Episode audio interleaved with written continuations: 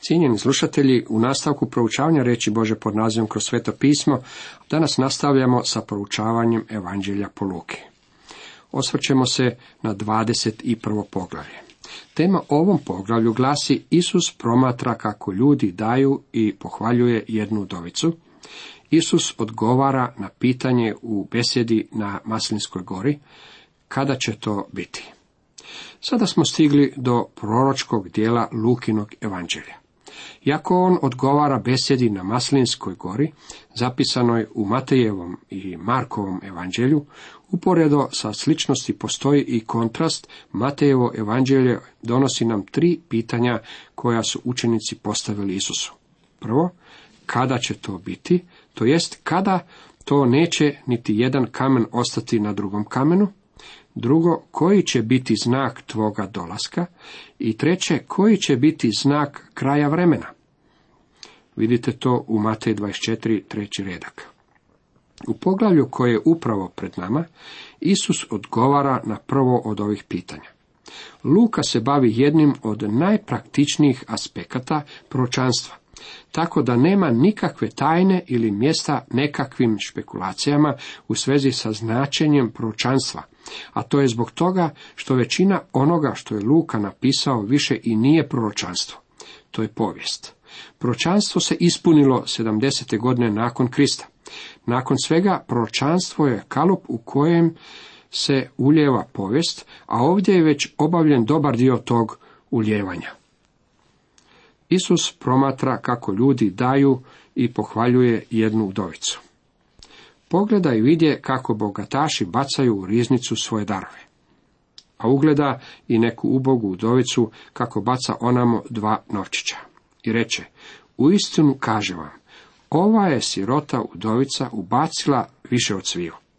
Svi su oni zapravo među darove ubacili od svog suviška, a ona je od svoje sirotinje ubacila sav žitak što ga imaše. U usporedbi sa bogatstvom hrama u Jeruzalemu, a radilo se o izuzetno bogatom hramu, udovićin dar i nije bio baš nešto. Njena dva novčića nisu baš mnogo doprinjela u održavanju hrama. Naš gospodin, međutim, ne mjeri davanje na takav način. On ga mjeri ne po onome što mi dajemo, već po onome koliko zadržavamo za sebe. Mi ne živimo u sistemu davanja desetine ili bilo kojeg drugog postotka, jer nam on nalaže što moramo dati. Ono što zadržavate za sebe je milosno davanje. Ima ljudi koji bi trebali davati gospodinu i više od desetine od onoga što zarade, a sve zbog obilnog blagoslova kojeg je on na njih izlio. Jedan mi je čovjek rekao, kad bih ja gospodinu davao samo jednu desetinu onoga što zaradim, onda bih se osjećao kao da kradem od njega. Bog gleda na žrtvu onoga koji daje. Generalno gledano je čovjek koji ne može dati mnogo onaj koji čini žrtvu. Bog gleda na ono što vi zadržavate za sebe. Sljedeće nedjelje ujutro netko će gledati koliko vi dajete pa će reći pogledaj koliko samo on daje za gospodnji posao. Međutim što Bog kaže na sve ovo, on gleda na ono koliko vi zadržavate za sebe. Isus odgovara na pitanje u besedi na Maslinskoj gori, kada će to biti. I dok su neki razgovarali o hramu, kako ga resi divno kamenje i zavitni darovi, reče, doći će dani u kojima se od ovoga što motrite neće ostaviti ni kamen na kamenu nerazvaljen. Kada je gospodin napomenuo kako je udovica dala najviše od svih bogataša, učenici su rekli, pogledaj ovaj hram, bogatstva u njemu, vrijedno kamenje i način na koji je ono sazdano u građevinu. Bogatstvo je bilo jednostavno impresivno. Međutim, jesu li ga oni u istinu vidjeli? Njegova veličina uskoro će proći, uskoro će ležati u ruševinama i niti jedan kamen neće ostati na drugom kamenu. I dragi moji prijatelji, upravo je to način na koji bismo vi i ja trebali promatrati bogatstva ovoga sveta. Ono ovdje neće biti za dugo. Uskoro će nestati. Upitaše ga, učitelju, a kada će to biti? i na koji se znak to ima dogoditi? Vidjet ćete kako je u Matejevom i Markovom evanđelju naglasak stavljen na posljednja dva pitanja postavljena gospodinu Isusu. Koji je znak tvog dolaska i kraja vremena? U Matejevom evanđelju je najvažnija stvar Kristov ponovni dolazak i on odgovara na pitanje koje se tiče toga. Ovdje u Lukinom evanđelju Isus naglašava vrijeme kada neće ostaviti ni kamen na kamenu nerazvaljen. Drugim riječima, on govori o vremenu kada će Jeruzalem biti uništen. Iako je ovo dio besjede na Maslinskoj gori, naš je gospodin vjerojatno odgovorio na prvo pitanje svojih učenika, zatim im je kasnije, kada su došli na Maslinsku goru i kada su mu oni postavili detaljnije pitanje, odgovorio dajući formalnu i potpunu izjavu koju nalazimo zapisanu u Matejevom evanđelju. Bez sumnje, naš je gospodin uvijek iznova iznosio svoje učenje. Nakon svega, ponavljanje je način na koji mi učimo. A on reče, pazite, ne dajte se zavesti. Mnogi će doista doći u moje ime i govoriti, ja sam i vrijeme se približilo, ne idite za njima. Karakteristika vremena bit će kada će tada postojati lažni kristi, a što je slika vremena u kojem mi živimo, a također je to značajka vremena od kada je on bio ovdje. U njegovo vrijeme bilo je lažnih mesija, a također i danas ima onih koji tvrde da imaju nadnaravne moći. Jako mnogo govore o Isusu, oni se postavljaju na njegovo mjesto i uzimaju za sebe slavu koja pripada isključivo njemu. Ja sam mišljenja kako ima nekoliko lažnih krista koji hodaju unaokolo, a svakako da i lažne religije ima u izobilju.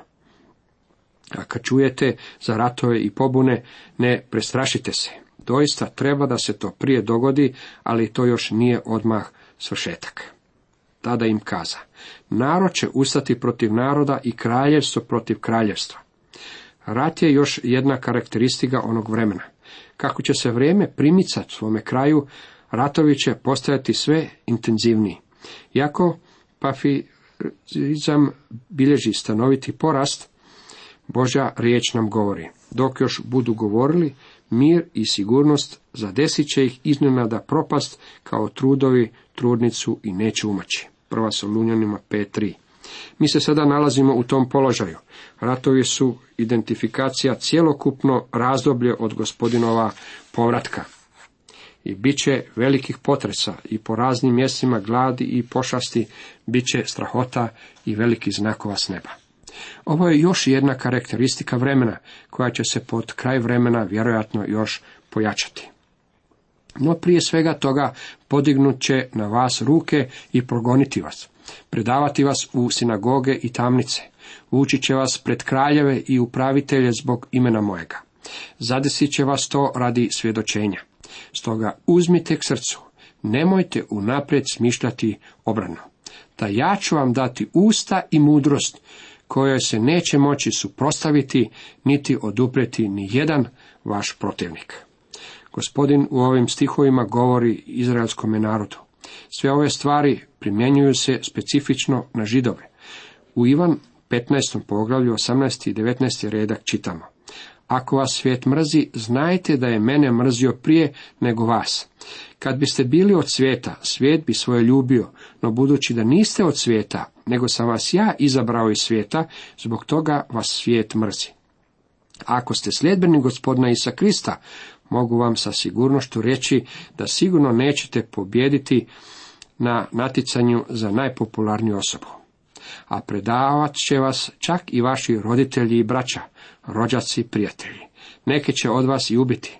Svi će vas zamrziti zbog imena mojega, ali ni vlas vam s glave neće propasti. Svojom ćete se postojanošću spasiti. Ovaj stih primjenjuje se izravno na 144 tisuće židova koji neće biti uništeni za vrijeme razdoblja strašnih nevolja. Patnja ovih židova bit će mnogo veće tijekom razdoblja nevolja nego što je bila za vrijeme njemačkih progona u koncentracionim logorima. Kad ugledate da vojska okoljuje Jeruzalem, tada znajte, približilo se njegovo opustošenje. Sjetimo se da su učenici pitali Isusa kada će ovo biti, to jest kada to niti jedan kamen neće ostati nerazvaljen na drugome kamenu. To se desilo kada je Tit Rimski opsjedao Jeruzalem 70. godine nakon Krista. Ja sam mišljenja da su se mnogi od ovih ljudi 40 godina kasnije sjetili Kristovih riječi kada su gledali ratnike pred Jeruzalemskim zidinama i kada su vidjeli kako se viori zastava Titove vojske. Tada su rekli, ovo je dan o kojem je gospodin govorio. Ista ova stvar desit će se ponovo tijekom posljednjih dana. Koji se tada zateknu u Judeji, neka bježe u gore, a koji u gradu, neka ga napuste, koji pak po poljima, neka se u ne vraćaju. Onda su trebali učiniti nešto što će trebati učiniti i u vrijeme velikih nevolja. Trebali su što su brže mogli napustiti Jeruzalem. Veliki židovski povjesničar Josef Hus govori nam o strašnoj opsadi Jeruzalema. Za vrijeme dugačke blokade grada majke su počele jesti svoju djecu. Ljudi su umirali poput muha i mrtve su bacali preko zidina. Oni koji su ostali ili su umrli od gladi ili su bili prodani u roblje. Gospodin ponovno oslikava jednu minijaturu kako bi nam popisao kako će to izgledati u posljednje vrijeme. Postoje ljudi koji tvrde da se to ne može ponovno dogoditi. Jednom se to dogodilo, dragi moji prijatelji. To je zabilježeno u povijesti. Gospodin je rekao da će se to dogoditi i upravo se je to i dogodilo. Rekao je da će se dogoditi ponovno i ja vjerujem da je on u pravu. Jer to su dani odmazde da se ispuni sve što je pisano. Ja o trudnicama i dojeljama u one dane, jer bit će jak, velik jal na zemlji i gnjev nad ovim narodom. Padat će od oštrice mača, odvodit će ih kao roblje po svim narodima i Jeruzalem će gaziti pogani sve dok se ne navrše vremena pogana. Židovi su bili raspršeni. Tit ih je stavio u ropstvo. Oni su izgradili veliki koloseum u Rimu. Velika nevolja i gnjev zadesila je izraelski narod. Od dana u koji je Tit ušao u taj grad, a to je bilo prije više od 19. stoljeća, židovi nisu uspjeli otjerati pogane iz Jeruzalema. Pogani su upravljali Jeruzalemom od Titovog vremena pa sve do danas. Sveta mjesta u Jeruzalemu drže pogani. Na mjestu na kojem bi trebao stajati hram, danas stoji Omarova džamija. Naš je gospodin rekao da će pogani gaziti Jeruzalem tako dugo dok se ne navrše vremena pogana. Ja već dugo vremena promatram Jeruzalem i njime još uvijek gaze pogani. Pogani su još uvijek u Jeruzalemu. Nije li to začuđujuće kako je Božja riječ točna? I bit će znaci na suncu, mjesecu i zvijezdama, a na zemlji bezizlazna tjeskoba naroda zbog huke mora i valovlja. Ja sam mišljenja kako se ovo odnosi na posljednje dane prije nego što se Krist vrati na zemlju.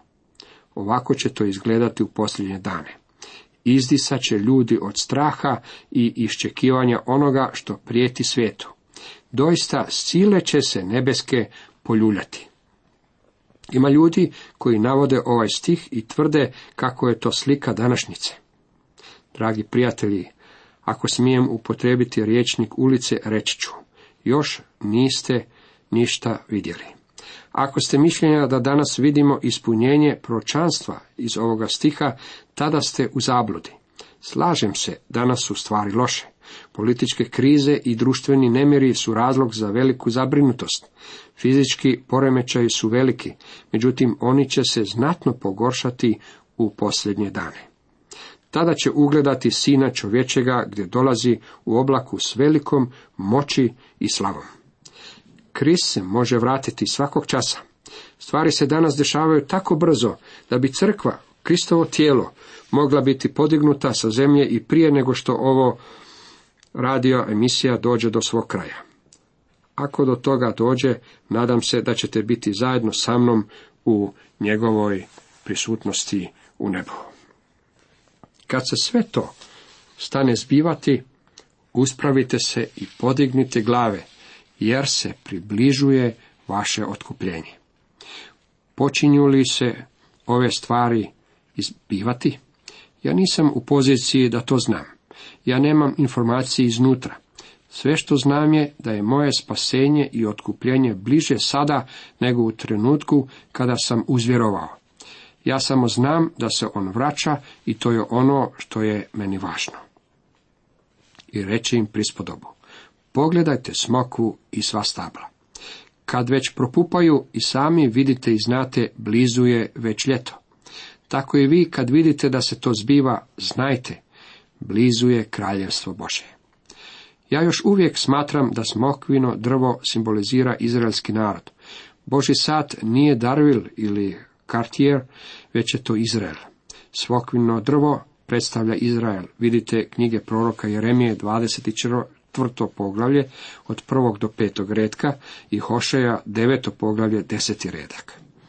Zaista kažem vam, ne neće uminuti naraštaj ovaj dok se sve ne zbude.